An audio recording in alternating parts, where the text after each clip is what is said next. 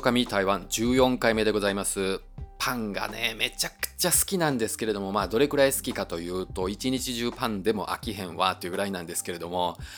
なぜこんなにもパン好きになってしまったのかというと以前フランス語の回でねフランスに住んでたって言ったと思うんですけれどもその影響もあってフランスってねどこ行っても美味しいパンがあるんですよ。それもレベルが高い。だから日本に帰った時はねもうどこに美味しいパン屋あんねんみたいな感じで必死に探して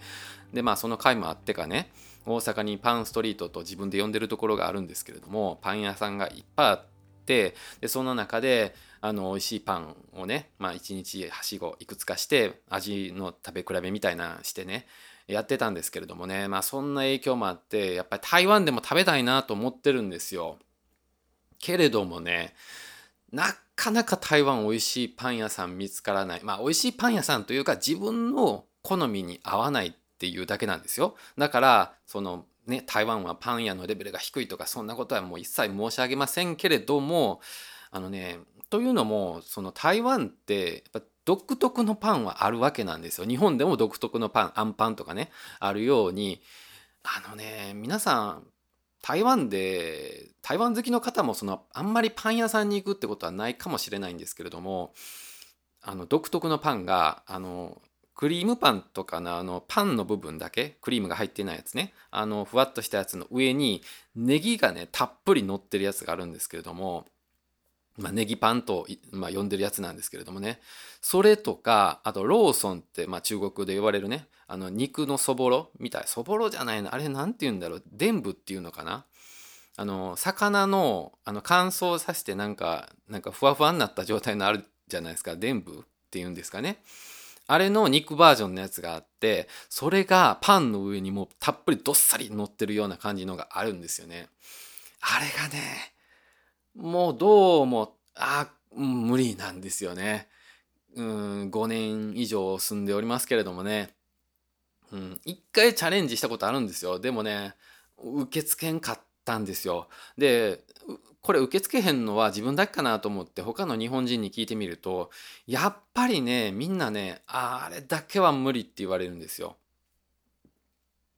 あのおにぎりの中に入ってる場合はまだ全然大丈夫っていう人多いんですけどあパンは無理やわってみんな言うんですよね。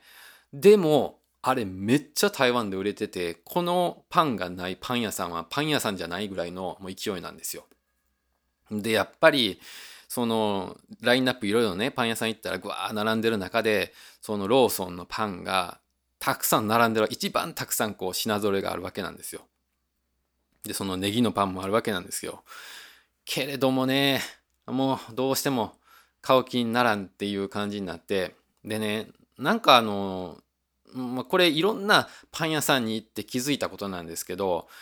なんかね、日本のパン屋さんと台湾のパン屋さんね、あの、まあ、パン焼いてる店ですよ。その場で。あの、コンビニとか行ってね、あの、もう焼いたもんをそのまま並んでる袋詰めされてるやつはもちろんないですけどちゃんと店で焼いてるところに関しては匂いがなんか違うんですよね。で台湾のパンってどういう匂いかっていうとちょっとね油っぽい感じのやっぱい匂いなんですよ。せやからいっぱいねなんかこうパンの生地の中に油含んでんのかなと思うんですよね。でそのなんかオリーブオイルみたいな感じの匂いやったらええんですけどあれ何なんでしょうね原料が何なんかわからないんですけどほんとね油もんみたいな感じの匂いがするんですよね。でやっぱり他にもあのねえっ、ー、と唐揚げの大きいねジーパイって呼ばれるやつねとかあるじゃないですかそういうのが好きな国民性だけあってたっぷり油分があるパンがみんな好きなんやなと思うんですよ。うんまあそれもあってかねもう一個食べたらねちょっとね胸焼けしちゃうんですよね。あのある程度高級なパンやったらうんまあ油もいいもん使ってるのかなと思うからそんなにこうムカムカはせんのんですけれどもあのちょっとやっぱりね安いところに、まあ、チェーン店とかで行って食べるともうしんどくなるんですよね。あの特にお惣菜のパンなんですけれどもその素材自体も結構油使っててでなんかパン生地自体にもなんかもう油が旬でるみたいなじゅわっとした状態になっててもうねあのすいません文句ばっかり言って申し訳ないんですけれどもあの自分の好みに合わないっていうだけです。うん、これはもうあの言っときたいんですけれどもねそれを好きと皆さんこれは美味しいって思ってらっしゃる方がいる台湾だからこそまあそうやってたくさんあるってわけでね。別にそれを悪いって言ってるわけじゃないんですけれど なんかすごい言い訳してるみたいな感じなんですけれども。うんまあそんなね匂いがあってその入るのもねちょっとねううってきてしまうので。うん、だからその匂いで結構判断してることもあるんですよ。その匂いがせんところはあそれなりになんか本格的にパン売ってるのかなっていう気がするんですよね。でやっぱりそのちゃんとなんか小麦の焦げる匂いみたいなのがするところはあのパンドカンパーニュとかバゲットとか置いてあるんですよ。でもね油の匂いするところはだいたいローソンとかそういうネギのパンとかその地元のね好きな地元の人が好きなパンが置いてあるのが多いっていうのが分かるのでだからねもううんもう匂いだけで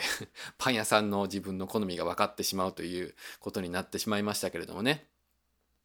でじゃあまあ自分の好きなパンって何かって言われるとやっぱりバゲットなんですよね。ここが美味しいっていうのは、まあ、パン屋さんの中でもすごく重要なポイントでうん、言ったらまあ基本じゃないですか。すごく素材もシンプルである程度やっぱりこだわらんとそれなりの味にもならんし食感とかにもならへんからっていうのもあるのでやっぱりねバゲットが美味しい店は何食べても美味しいとは思いますよ。うん、フランスにいた時もねあのやっぱりどこの店でもバゲットは絶対置いてあるんですよ。でねなんかあのバゲットってちなみにあれなんかサイズとか決まってるんですね。太さとか長さ？みたいな別にやらしい話してるわけじゃないですよ。があるんですよね。であのなんかねそのサイズとかによってはあれバゲットって言わないんですよ。な何だったかな？んかちっちゃいやつは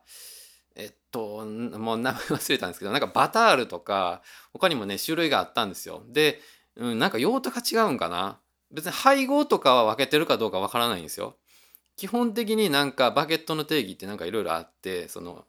あのこの材料しか使ったらあかんみたいな、まあ、あるからあのあると思うんですけどでもなんか水分変えたりいろいろやってると思うんですよね。うん、まあそんな話もあってね、まあ、やっぱバゲットって美味しいところは技術力がすごいあるわけなんですよ。でね一人ねとあるそのな流しのパン屋さん 流しのパン屋さんって言ったらいいのかな独立フリーのパン屋さんっているんですよ。お店持ってないなんかね今持ってるんかな今多分なんかどこかのそのパン屋さんか工房にを貸してもらってパン焼いてると思うんですけどもでねネット販売しかしてないわけなんですよ。であのなんていうメッセンジャーみたいにそのバイクであの朝なんかそのパンってそのままお昼までに運んでくれるサービスがあるんですよね。でそれで頼んだらその次の日にその焼きたてのパンを運んでくれるみたいなサービスのパンしかないところがあるんですけどそこの職人さんとまあとある縁で知り合って食べさせてもらうことがあるんですけれどもそこのはねめっさうまいんですよ。もうね多分、うん、自分の中では一番かなっていうところなんですけれどもねやっぱりまあバゲットではないけどリュスティックっていうんだったかななんかねちょっとちっちゃいフランスパンみたいなのがあるんですよ。あのねだからそれがねいつも美味しいのでまあたまにですよ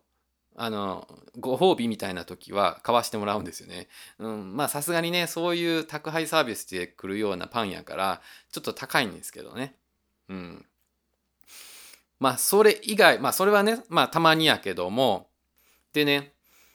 最近ええの見つけたんですよ。あのピカールっていうねそのこれもフランスの話ばっかりで申し訳ないんですけれどもその冷凍食品メーカーがあるんですよね。そこの食あの冷凍食品を、えーと、ファミリーマートで受け取れるっていうサービスがあるんですよ。だからファミリーマートのそのネットのサイト行ってでパンとかそ,、まあ、そういう食品とか選んだら次の2日後ぐらいかなあのファミリーマートに届くわけなんですよ。で取りに行ったらそのまんまねあの受け取れるって感じなんですよ。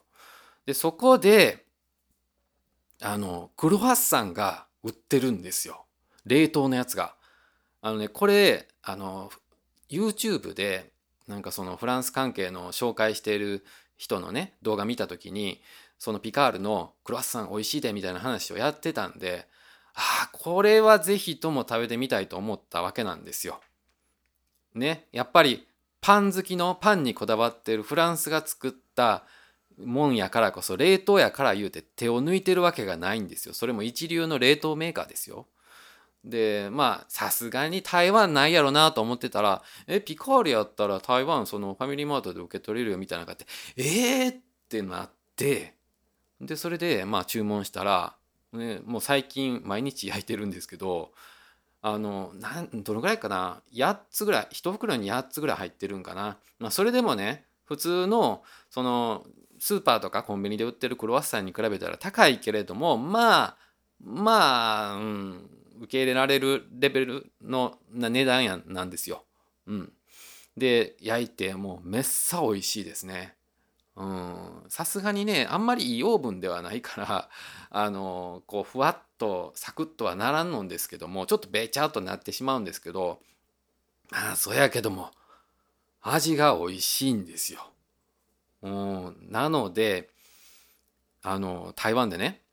美味しいパンクロワッサン食べたいなと思ってる人は是非ともピカールの冷凍のクロワッサンをおすすめしますというのを言いたかったんです。もう10分かなり過ぎてますけれどもね。はい。以上です。